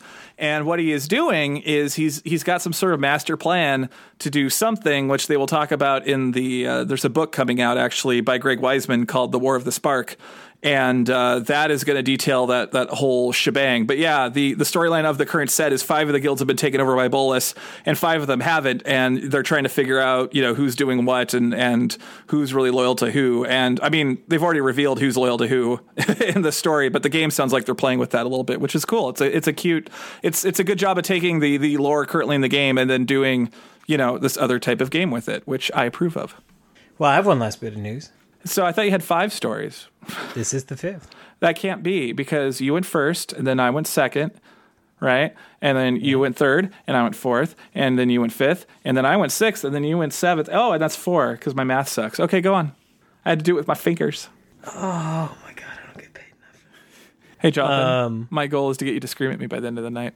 I, I've not been not doing a good job of that. It's not gonna happen. Okay. I love you too much, buddy. I love you. All right. Well, guess what? We are taking a new voyage into the Star Wars universe with Fantasy Flight. Oh yes, you've been way And I'm so stoked about this because the last time Corey Konieczka touched a Star Wars game, I got Star Wars Rebellion, which Right. is maybe one of the top five games of all time for me. Nice, nice. So we are going this time to the Outer Rim in Star Wars Outer Rim. Okay, so is this an expansion for? No. It's its own game. So are, are you It's like scum and villainy? Brand new, Are you smuggling? Beautiful, wonderful game, and you are indeed smuggling. Nice. Yes, you're a uh, you are a budding bounty hunter in the no man's land of the infamous Outer Rim. Nice. So you're going to get you need to gather ten fame, and you can do that by fulfilling missions, completing personal goals, or smuggling cargo. I like it. All right. So you um, you do this by getting resources for good ships. You can uh, modify your ships. For instance, you could take a YT thirteen hundred and uh, modify it into something called the Falcon. Maybe have a crew like Lando or Han. So yeah, it takes place in the Outer Rim. I am stoked. They're saying it's uh, sometime in quarter two, two thousand nineteen. I I dig it. I gotta say, And I dig go the take concept. a look at a picture of the playing surface. It's really, it's really interesting. Uh, okay, fine. Oh, weird. It's that like arc. Is that the Yeah. playing surface? Yes, Oh, wow. There's a lot of replayability in that. That's cool. Oh, because it's the outer rim. Ah, Exactly. And the ah, waka nice. waka. Nice, nice. Oh, and it's inter. Oh, is it interchangeable? Look, It is interchangeable. Take a look at the uh, scroll down a bit. that's cute. I like it. Yeah, this looks awesome. I am so so stoked. Jyn Erso's in it, Boba Fett's in it, Han's in it, Lando's in it. There's some no-name character named Doctor Af- Aphra. Don't know who she is. Excited that she's in it though. Uh, I think she's from Rebels, or I think you're right. You're right. I'm so not up to date on the cartoons. yeah, yeah. But uh, no, this looks amazing. So your characters have different skill sets. Like Han is good at piloting and tech. Boba Fett is good at stealth and tactics. Lando's good at intel, in, er, influence and knowledge. So this is I'm so so stoked, especially after as good as Rebellion was, because Rebellion was stupid good, like ridiculously good. Rebellion is like a. Is it a 4X game? Why am I thinking it's a 4X game? No, uh, Rebellion is a cat and mouse game. Oh. So uh, one person plays Empire, one person plays the uh, Rebellion. The rebels are hiding, and it's up to the rebels to hide their base and try and move one of the influence tokens closer to um, the center, so to speak. Uh, because the uh, Empire is uh, has a limited amount of time, and the the more the rebels chip away at that time, the quicker the game will be over. And if the Empire finds them before then, uh, then they get to vaporize them with the Death Star. Nice. Yeah, this game sounds more my speed though, like building ships and because it, it sounds like it's not entirely like cutthroat, but you can certainly do that. Depending. Oh no, I think this will be definitely cutthroat. I mean, yeah, there's gonna be sabotage. Yeah, but you're also gonna have your own things you need to do. So sometimes you can't just be stabbing everybody. Sometimes you got to go do your own stuff. You know what I mean? Like there's the push pull. There's the push of. I mean, that's my guess. Is you know you're not necessarily going to be able to advance your own track by screwing over somebody else's. You know, or at least not every character. So we'll see. Well, I I am genuinely excited. I think this looks awesome. I am so stoked, and like I said, last time Corey Konieczka touch Star Wars, I got one of my top five games of all time. So that's genuinely exciting. Yeah, agreed. Agreed. And that's it for the news. It is now time for our year in the life segment. The segment, of course, where we look at what we deep dove a year ago, and we have 365 seconds to discuss it. Although we rarely take that long. No, no, we don't take the six minutes. So it happens. To that it happens. end, FMD 36 was a year ago. What did we cover? I existed in pop culture. We covered Rising Sun. Oh, Rising Sun. I told you you'd be excited. I am. I am. I don't need 365 seconds to tell you. Rising Sun is brilliant. I played it a lot. I played a metric ton of it in the last year. I love it. I love the phase where you're doing all the politicking. I love that you. Uh, Oh, we didn't play it while I was there. I know we didn't get a chance to. It's it's a it's a it's a bite, man. It's a bite. It's a big bite. Oh man, how's Godzilla in that game? Uh, he's awesome. He's awesome. it makes me sad. Did you see what? Did you? Did you see what Lincoln said about? Lincoln's had the zingers lately, man. No, I, I've not seen what uh, he said about Godzilla. So when we when we drive around in the truck, I always tell the kids, "Okay, what do you want to listen to?" And they all take turns picking songs. Well, Sophia's a Blue Oyster Cult fan. Loves her some Godzilla, right? Mm-hmm. So she's singing along with Godzilla, and all of a sudden, Lincoln out of nowhere, more like Pregzilla. oh man, I was dying. I was dying. I don't get it. Pregzilla? Because Jessica's pregnant and mean?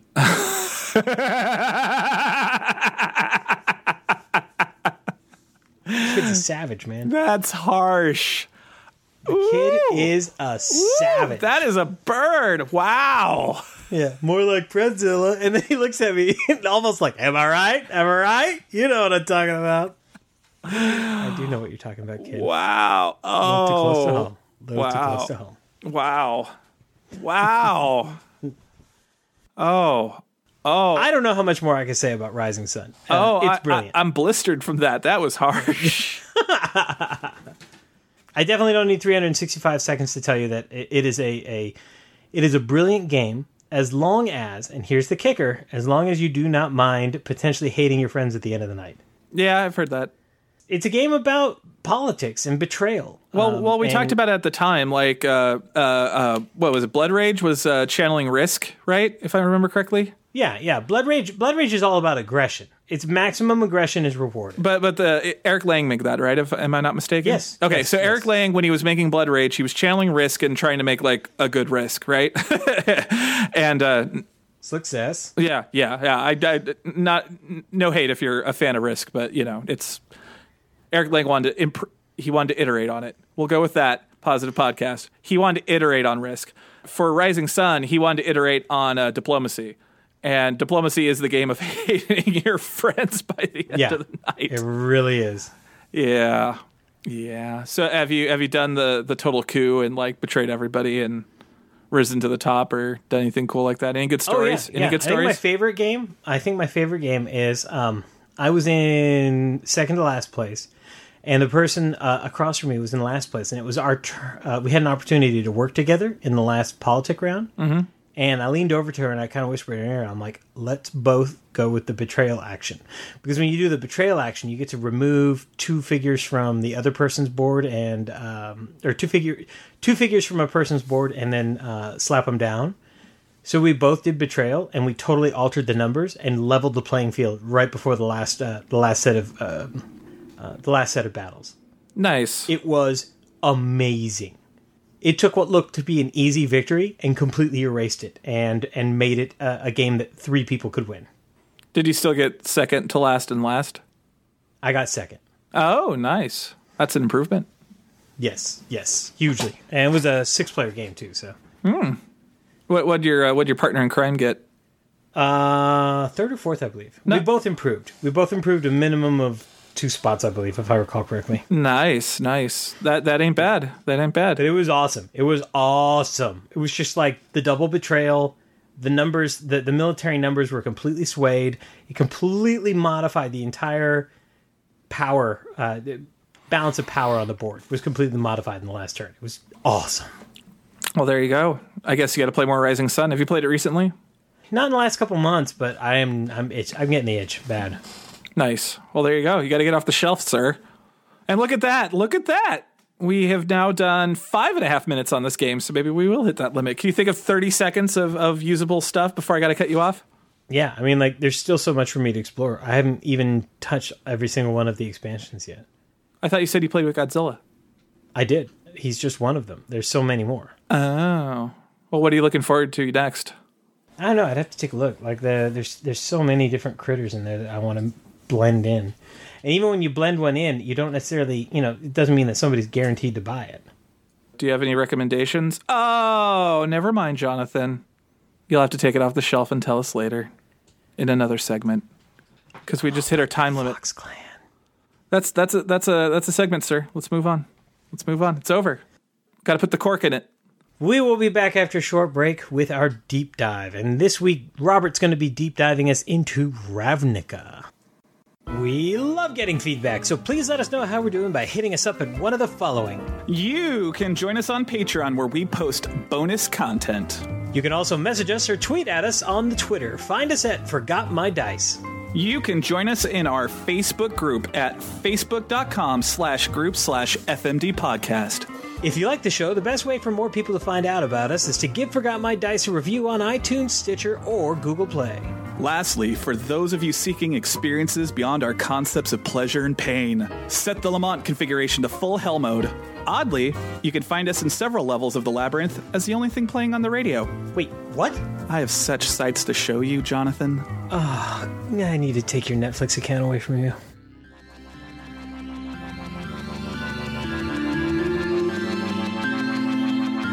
And welcome back. It is now, of course, time for our deep dive. And today we're going to be going into the world of Magic the Gathering as Robert is going to tell us all about Ravnica. So, uh, Good talk. No, you know what? I'll take that. I want to get you to yell at me. I just I don't know if you noticed. What are you saying? I can't even hear you. I'm just singing you a love song. So they didn't do a uh, a plane shift packet, so we couldn't do you know our our semi. I know I'm a little bummed out about that actually. Well, I mean they released a giant book. What do you want? But we could. What what does it mean when it is it biannually? Because they usually did two. Yeah, two two a year. Yeah, Yeah, biannually. biannual. Yeah. Bi- biannual. Okay. We'll go with biannual. Yeah. I feel good about that. Yeah, I, I do too. So yeah, we we didn't do our biannual, you know, trip into a magic universe via D and D with Ravnica, which made me sad because you know I like Ravnica. Ravnica is an interesting setting. It's definitely the most popular one. They've been back there three times in the uh, in the in the actual Magic game. So I, I thought, you know, I'm playing Magic right now, by the way. oh oh really? Yeah, I downloaded that Magic the Gathering Arena. Nice, nice. Yeah, my my buddy wanted to know what you thought of that, so you'll have to tell me. I am still getting through the tutorial levels. nice. Which is annoying because I know how to play Magic. yeah, he hated that too. like, there should really be a uh, I know exactly how to play this 20 year old game button, but that's cool too. Yeah, yeah, yeah. I remember him bitching about that. That's funny. So anyway, I figured uh, a lot of our listenership, we have a lot of overlap with board gamers and D and D players, but we don't have a lot of overlap with uh, Magic players in our audience, in, in, unless that's not the case. And in which case, like, tell us so we don't do stuff like this. I don't know because this is all I hear. So I was thinking, like, yeah, we should have uh, we should deep dive like. Ravnica, but like, you know, they got the giant book, not just a little packet. I'm like, maybe we should like do a sort of overview of the world of Ravnica, like like an extended, maybe not an elevator pitch. This is more like a treatment to see if uh, if uh, Ravnica is a place you want to go to when you play D and D. So that that's what this is. I mean, I know I'm going to like it because it's a Magic the Gathering land and they've all been just so fascinating. I mean, the lore is phenomenal. Yeah, yeah, and and Ravnica is pretty. Ravnica is weird. Like uh, of their settings, it's one of the more interesting ones because they uh, they definitely they definitely go in a weird place. So, but yeah, this isn't. We're not going to deep dive the Guildmaster's Guide to Ravnica in the art book like we usually do because um, I mean, if you want to hear that, we can definitely do that too. But this is more of like this is what Ravnica is. If you're interested, go get that stuff because it's awesome and it's the, the Guildmaster's Guide to Ravnica is 200 pages. It's a long book. It's a lot to go. Yeah, into. it's a beast. Yeah. It's a beast. Yeah, yeah. Which is nice because we've been bitching this whole time that like we want more, we want more, and then they're like finally like, okay, here. have, have you flipped through it at all? I, I know you you got it. Yeah, I flipped through it. I I mean, like it's gorgeous. Mm-hmm. It's absolutely do- drop dead gorgeous. I mean, just my just first impressions. Like this is what I always wanted those those little adventures to be. Right? Yeah, it's a great book. I, I, I I've been reading it again in prep for this segment, and I'm like, yeah, this book's actually pretty good. So tell us about the guilds, Robert, because there's a lot of history there that, that needs to be. Said. Yeah, yeah, and it's not it's not very complex, um, but basically, Ravnica as a world has existed for ten thousand years as, as a city, whatever. We're going to do the nutshell history here, which is good because the nutshell history and the actual history isn't that much longer because there's not a lot of fluff about prehistory. But basically, in the long, long ago, uh, the Sphinx Azor uh, created a magical contract called the Guild Pact, and he talked nine other factions or countries, or it's very murky what it was on this world to sign it and basically take those 10 separate things and mash them all together and force them to make a society because otherwise who knows maybe the world would have torn itself apart. It, it, it's not very clear about why this thing was signed so long ago but it was.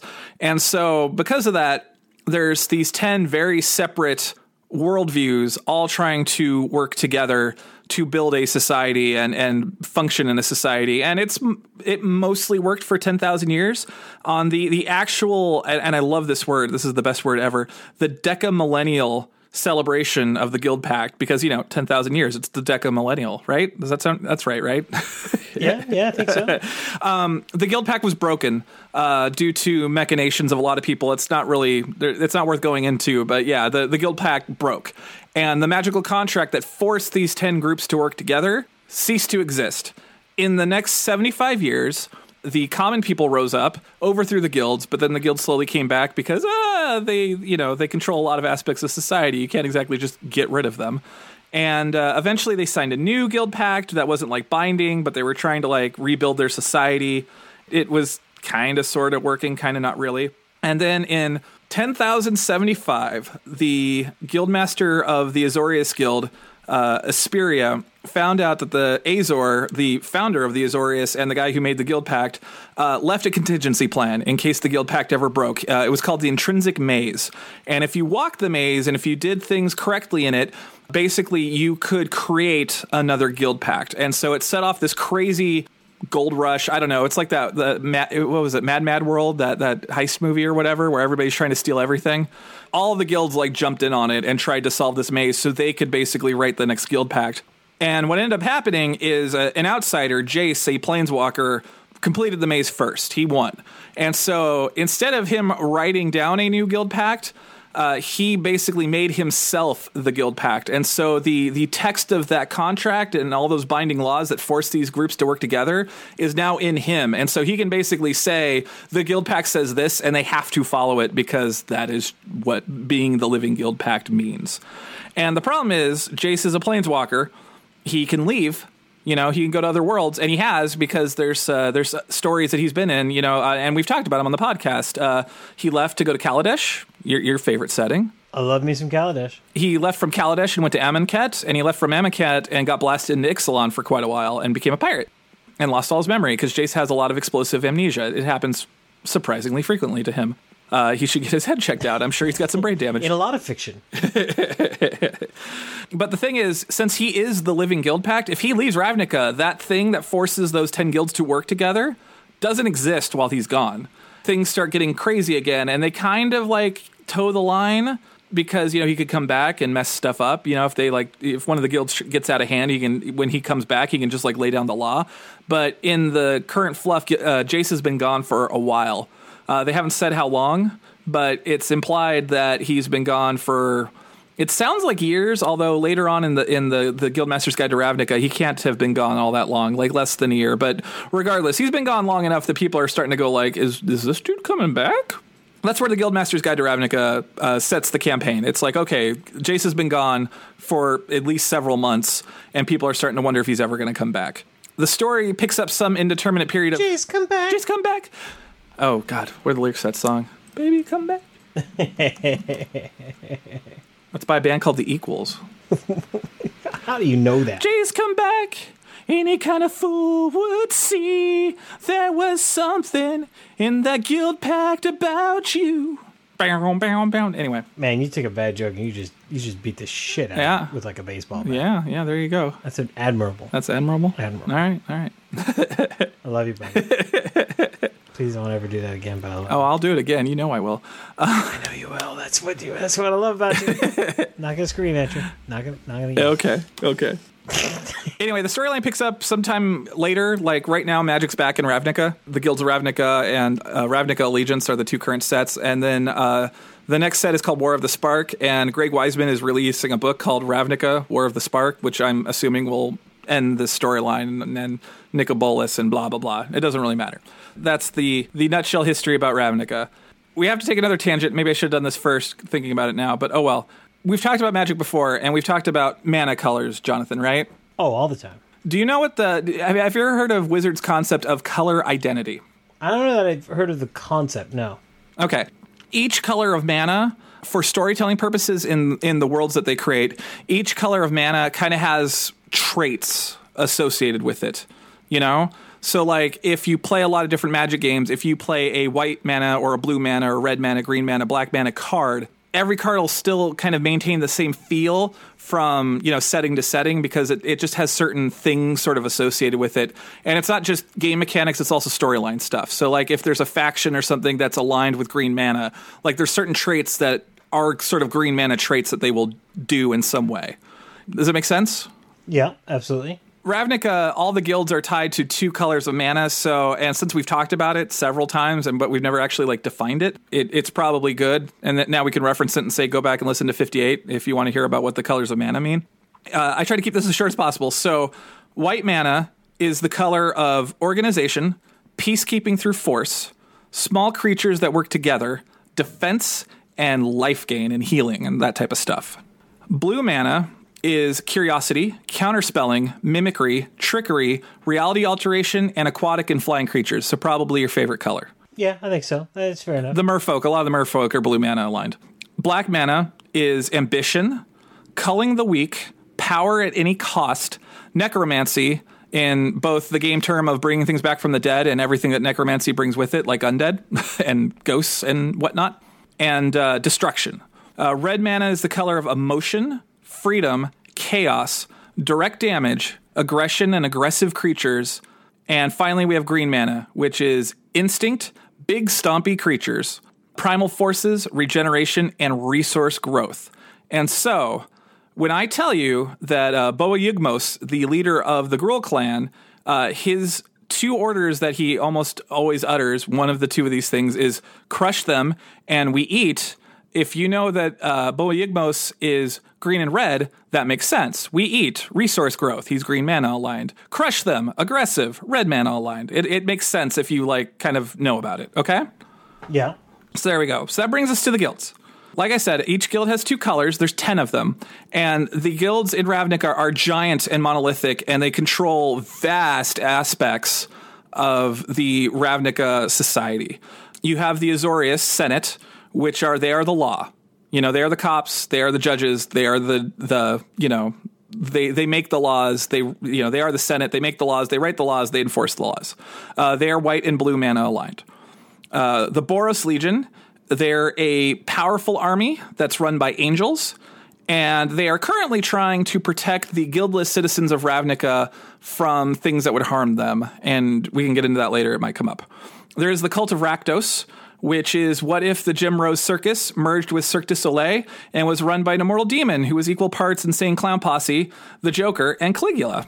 What what is it with this episode? That's the second in time Insane Clown Posse's come up in one episode. Did I bring it up? Because I wrote this No, earlier. remember so ma- part the Shaggy? I did the the Google Shaggy, yeah, yeah. I don't know, man. I don't know. Shaggy Two Dope yeah, magnets. How do they work? I don't know, man. You start you start thinking about juggalos, man, and they start coming out of the woodwork. It's it's like some sort of law of nature, I guess. Weird tangent. Did you know that if you put a grape in the microwave, that you can make a plasma burst? Yeah, I saw that. I saw that. I, yeah, is that the same thing? today? It was cool. I, I was showing the kids. It was neat. It was neat. What does that have to do with juggalos? I have no idea. We, but it's that magnets, how do they work?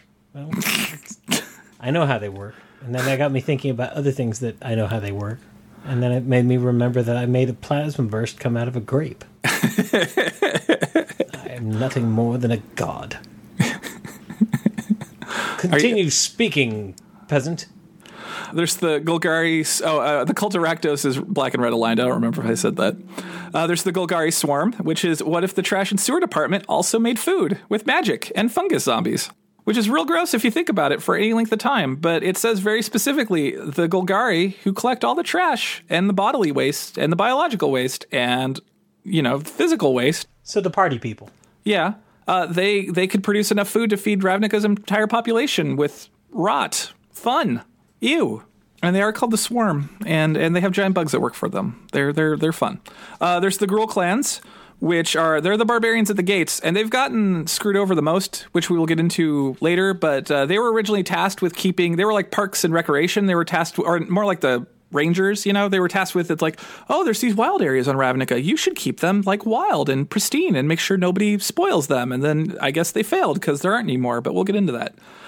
Um, there's House Dimir, which is uh, what if UPS was semi secretly also a network of shapeshifting information brokers, assassins, memory thieves, and spies. And they're quite fun. Man, if they were that, they'd actually know where my damn packages were. I, I know, right? Man, with FedEx, it's like, yeah, your your package is, you know, 32 miles outside of of uh, Louisiana on a small truck in the third bin, being driven by a guy named Harold. And UPS is like, I don't know, man. You sure you ship something? All right, so we're half we're more than halfway done. We got the Izzet League, uh, which is Mad Mage scientists who are also public works. So yes, the sewer and water lines in your house are made by mad wizards, which is who like lightning and explosions. I would have figured that that, that, that work would have gone to the merfolk, but I don't know. That's just me. Uh, yeah, uh, they're red blue. Oh, by the way, Dimir is a blue black. I don't know if I said that out loud. There's Orzhov, which we talked about when Ray was on a couple episodes ago. They're uh, the prosperity gospel banking religious mafia. Uh, they are white and black. They have a lot of ghosts that work for them. Uh, in fact, if you uh, if you die before you pay off your debts to them, they will make your ghost work for them because that's just how they roll. There's the Selesnya Conclave, which are oddly well organized militaristic hippie communes, and it's they are all of those things. They're kind of funny, and they have the most. Um, we're family podcast. I don't know how I could say this. It's that magic card I sent you. Is there a nice way to put that? The the worms. Um, They have the magic card that most looks like anatomy. yeah, Yeah, yeah, yeah. yeah. I mean, like you know, Lincoln would punch it. There you go. Is that our new euphemism for that? Lincoln and punch it. Lincoln would punch it. Don't like be it. something Lincoln would punch. There you go. Don't be something Lincoln would punch. That that's new inside joke. Everybody, write it down. Lastly, we have the uh, the Simic Combine. Uh, they are biomancers creating sea monsters and sea mutants for your protection and health, and they are blue green. And uh, it's kind of funny, like if you if you know about color identity and you look at all these these guys, all the uh, the green mana aligned guilds, for instance, they all have their big giant stompy creatures in one way or another. The Gruul clans, they're led by uh, Borborygmos, who's a giant cyclops who crushes people and eats them. Uh, you know, and the Simic Combine, they they straight up make kaiju, which they call krasis. Uh, the Selesnya guys, they have those giant worms and uh, elementals that they make, and uh, yeah, you know, I mean, there's there's uh, oh, and the Golgari, they have a lot of giant bugs. So yeah, it's it's all in there. It's kind of cool when you like look at it. Like in the broad pictures, you can see kind of the the tendrils of the of the of the colors uh, coming out in all the guilds, which is fun. And just for your information, there are only two guild masters still alive that signed the original guild pact way back when: uh, the dragon Niv Mizzet of the Izzet League and uh, the demon Rakdos. And uh, Azor is still alive, but he, he's on Ixalan. He was guarding the uh, the unconquered sun or whatever that artifact was that everybody was after. But that's another story. My buddy in this like weird euphoric stoner logic moment the other day. We were talking about Ravnica, and he and he was telling me he's like, you know, you know what, Ra- the best way to think about Ravnica? They're a corporate dystopia. They're they're you know fantasy cyberpunk, and I'm like, that is so right. Like, do you, do you see it, Jonathan? You know, these big monolith, monolithic guilds that control all aspects of society and are kind of like too big to, to fail. And, you know, half the population works for them. And the pe- the population that does literally has more rights than the people Yeah, who don't. I mean, it, it's the same thing, just minus. Well, I guess not even minus. It's just different glowy bits. yeah, yeah. Instead of like, you know, holograms and neon, it's, you know, illusions and, you know, lightning coils, I guess. Man, they, now you got me thinking about that new Cyberpunk 2075 game we're coming out. Sorry, I'm just like I'm chomping at the bit for that. I'm concerned about that game, but we'll we'll see. We'll see. I don't know, man.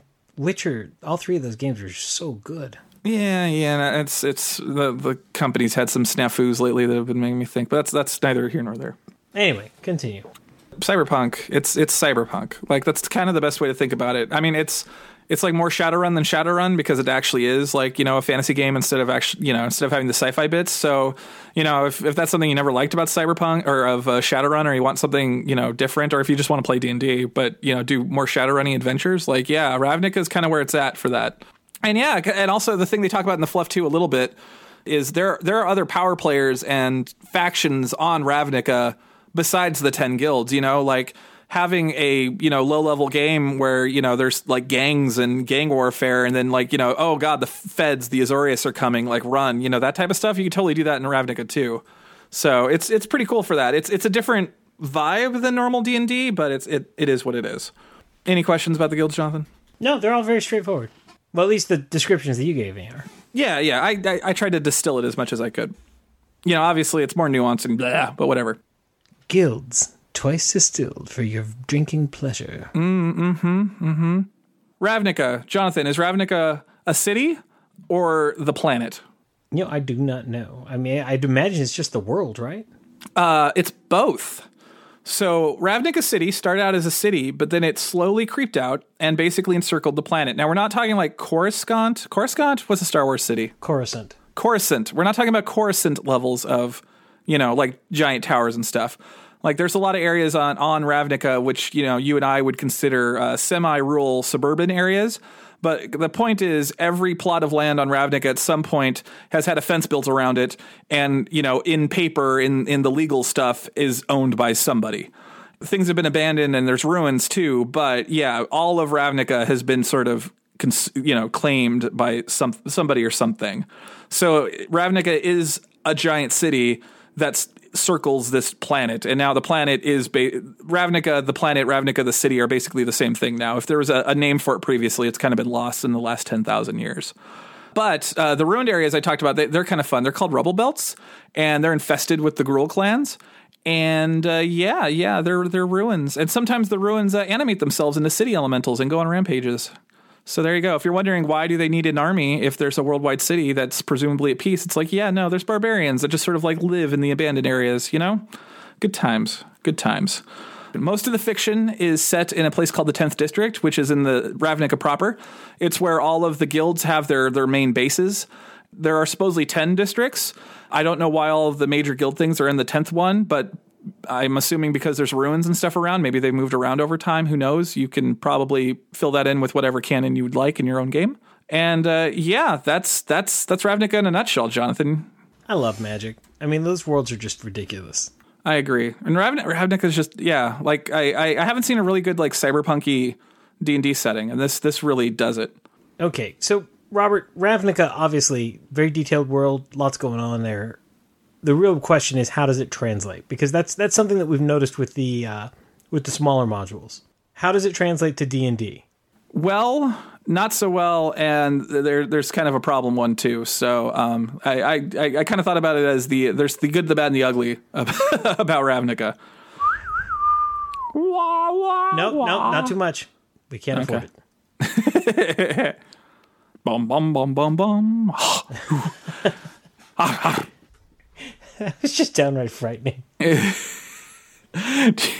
you want? What do you want? Do you want the good, the bad, or the ugly? What order? Let's start with the ugly first. Let's get let's get the ugly out of the way. I don't know how much we've talked about Eberron uh, on the show. I, I, I, know I've been playing in an Eberron game that I've mentioned a couple times. Eberron and Ravnica have a lot in common uh, thematically, like big picture stuff. Uh, there's a lot of like you know magic is technology, just that type of thing. A lot of it's not a perfect, you know, they're not exactly the same thing because Eberron is much more like Indiana Jones, you know, pulp, you know, go punch fantasy Nazis in the face and run around the world and steal treasures and whatnot. And Ravnica again is like cyberpunk and it's a lot more gray, but like the trappings, especially if you do a, a more city based campaign, you know, if like you go to Eberron's version of New York, it would be maybe not indistinguishable, but it would look a lot like Eberron you know, and that's that's kind of a problem. I think like if you're really into Eberron, I think it's really easy for you to not get what makes Ravnica interesting. And to be fair, you're probably right. The bigger things that make Eberron interesting are also the things that make Ravnica interesting. It's just sort of the the story format you want to follow, if that makes sense. Yeah, absolutely. Okay. So the good or the bad, what would you like next? Let's go for the bad. Let's get the bad bad out of the way. Uh, Ravnica is not designed to be a D&D setting. It's designed to be a storytelling device for 10 guilds that represent two colors of magic and it's not really considered or thought of to be anything more than that. Uh, some of the the magic worlds have done better with that because like um, the Zendikar block was all about adventuring. Like it was there was the idea of it there there would be heroes and they would go explore, and so it's really easy to translate that into D and D. But like cyberpunk is not typically D and D's thing you know, like faction wars and and betrayals. just, the, the, the, rules just aren't set up for it. No, no, they're not. And uh, and then you know the things that are much more common in D and D, like you know dungeons and dragons. There's dungeons, but they're going to be fluffed very differently, you know, because they'll be like abandoned warehouses that are full of gangs or something, or you know something like that, or like a rival guild's like something. You know what I mean? It's there, but you kind of have to go looking for it and sort of explain it differently in your head. So it's just it's just not a great fit for a lot of the more classic tropey D and D stuff. You got to have to like branch out a little bit to to make it work. Not that it's bad. it takes a little more work to get it to function. Yeah, yeah, definitely, definitely. And that's that's something that we've we've run across with the uh, with the previous projects as well. Yeah, yeah, I would say most of them have that problem, uh, with the exception being like Dominaria and uh, Ixalan, because Ixalan also had a really big focus on exploring, which is a, a easy trope for D and D to fall into. Well, now, now that we got that nastiness out of the way, let's let's talk about what does work because that's going to be the, the the considerable bulk of what's left. So uh, yeah, Ravnica is not designed to be a D and D setting. And what I like about it, and what I think makes for really interesting characters, is in the worlds of Magic: The Gathering, magic is magic. You know, they, they don't have this like weird distinction between like divine and arcane, or if you're a fan of fourth edition, like psychic and primal and all of that, like power sources. Like they they don't think of it that way. Magic is magic. You could literally have a meeting of archmages in the setting, and class wise, you could build them as this group as like you know a 20th level bard a 20th level cleric a 20th level sorcerer and uh, you know like a 20th level artificer and a 20th level scion like you know I- anything like that. And people would consider them archmages. They are wizards and people think of them as wizards. Mechanically they do that uh, basically if you join a guild you can buy a guild signet which has your guild symbol on it and you can present it. But they say it also functions as a spellcasting focus uh, for any class. And what spellcasting focuses do is that you can hold it out and you know cast your spells through it, and you don't have to do some of the the, the component stuff that that's kind of legacy stuff from the game.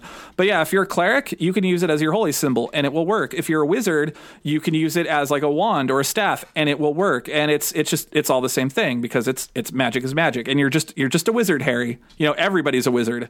You know you don't think of yourself like oh I'm an Azorius um, and I want to play a cleric, like what god do I worship? It's like no, no, no, it doesn't work like that. You're an Azorius. You know, the, the the cops that are wizards in the Azorius Guild are called law mages, and you are just a law mage. That is it. And you could build your character around the idea that, or with like a cleric, and you could say, "Oh, I'm a cleric, and I'll, I'll take uh, the the book has the order domain." and it's like, oh, I, am I'm, I'm an order domain cleric. I'm a law mage. But another player could say, I want to be a law mage too. I'm going to be a paladin, and you both cast spells you're both wizards. Like that's it. D and D, a lot of your character's identity is tied up in what class they take. You know, when you build your character, it's like I'm a Yep. warlock.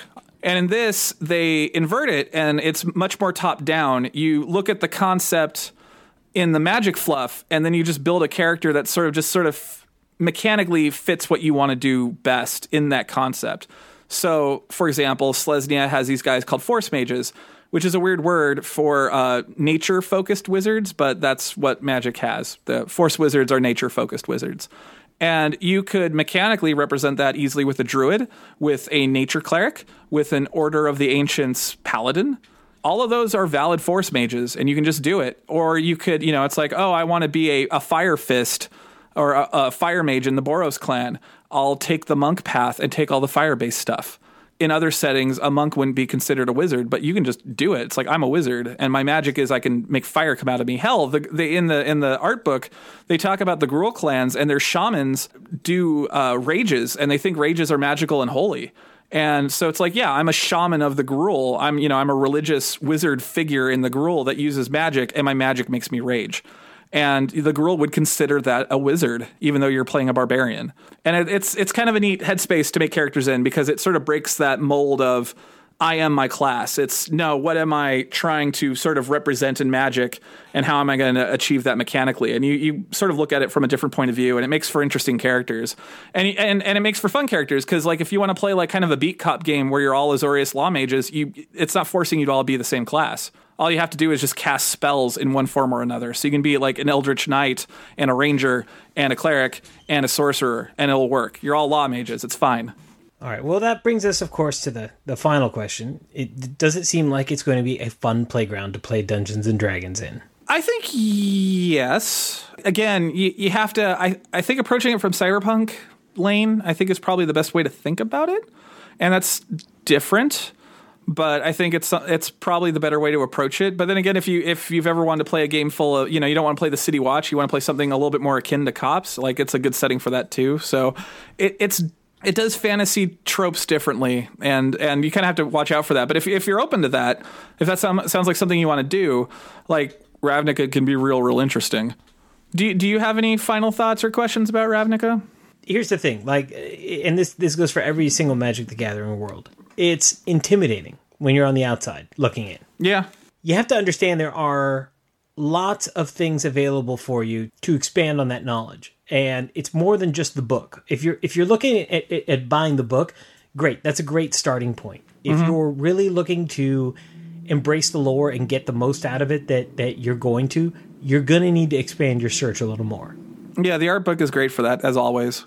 Yeah, absolutely, absolutely. Also, I um, I would say this: if if what we're saying intrigues you, but you want to know more, because they have gone back to this world so many times, the the Ravnica, and I'll put this in the show notes, but the uh, the Ravnica site on Wizards' website is very detailed, and you can get you know all of the guilds, all of the guild masters, pictures of all of them because they've all been Magic cards, obviously, uh, like locations uh, just a lot of really neat looking art and like fluff for all of it and it's it's fairly well detailed because you know every time they go back to this world they just expand that site more it's a good bridge because you know if buying the guildmaster's guide or the art book doesn't sound like something you want to commit to but you want to know more like that's a very good intermediate step also all those youtube videos i sent you today were from that you know, the, the the trailers i don't know if you watched any of them I did, I did. Those were cool. yeah, yeah. So I, it's you, you can kind of go through levels. Like if you if you if you're like, oh, I want to know a little bit more, but I don't know if I want to buy a book. Go to the website, and if if you still like what you see, then get the Guildmaster's Guide or the art book. Uh, you know, if you maybe you don't want to run D and D, maybe you want to run Fate or something, you can certainly do that too. Also, by the way, I, I have gone all in on on Ravnica. I I have can the see that. There's I- more that you can buy. Lots yeah, yeah, I, I, I have them. Uh, there's a dice set, and the dice are real pretty. Um, they've got blue numbers, and they're kind of uh, they're clear plastic, but they've got like this uh, uh, silver uh, glittery shimmer kind of mixed into them. It looks real sweet. And, and the most gimmicky thing ever is in them. They have a ten sided dice in it that's giant. It's it's one of those big ten sided dice, you know Yeah. it, instead of numbers, it has all the guild symbols on it. I'm like, I don't know why you'd ever need to roll this. It's like, yeah, I'm from the blah, blah, blah. Is it league? you know, it's so it's so silly, but whatever. I love it. I don't know why I love it. I roll that thing constantly when I'm playing games, and people hate me because I'm rolling on loud wood. It also comes with 46, which is real nice, and it comes in a nice tin with a little foam insert to put all your dice back. So it's kind of sweet. I like it. And uh, they also have a map pack, which uh, is also really nice. It comes with uh, its cards, and I think they're finished, so you could draw on them with dry erase. I have not tested that yet, so don't quote me on it. But it's got an image of the map of the 10th district. And then it has all it has separate maps of all the sub districts, and on the backside it has like encounter tables and stuff for all those areas, which is rad. And then it has ten maps of uh, in the in the Guildmaster's Guide, they have a, a breakdown of like common locations for each of the the the guilds. You know, so they'll have like a Dimir Safe House or an Izzet League uh, like uh, small laboratory workshop thing or whatever, like uh, a cathedral for the or, or, Orzhov or a uh, you know like a police station for the Azorius.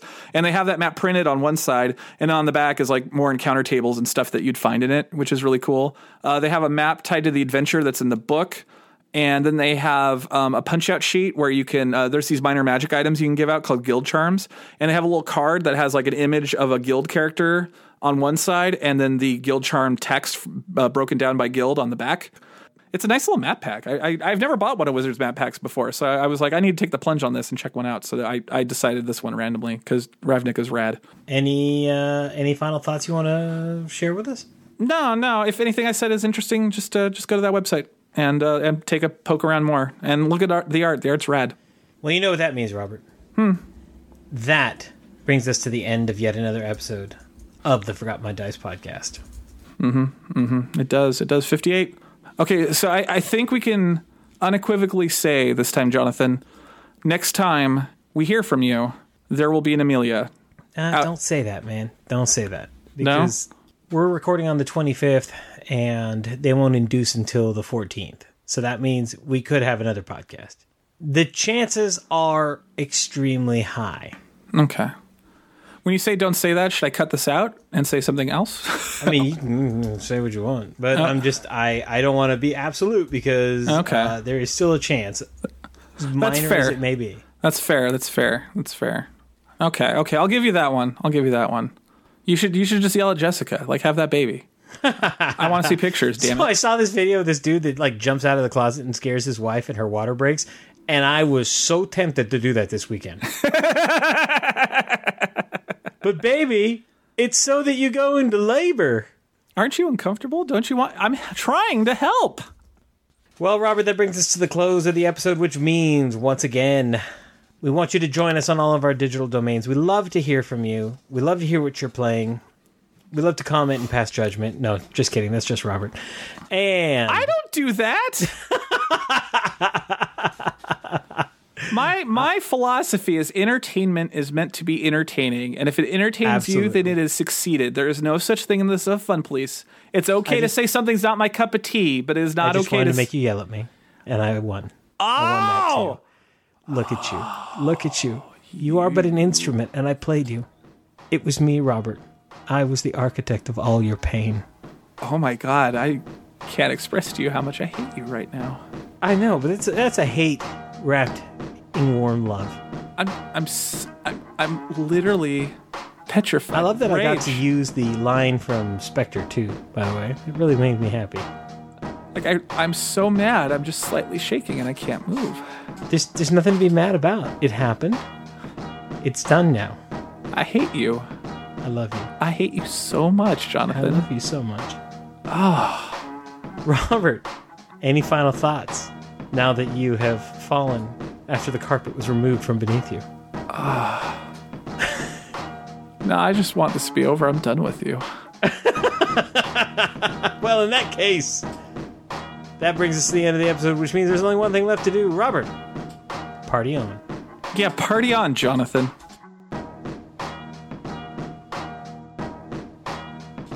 Lecherous betrayer. You had tone. You had tone in your voice.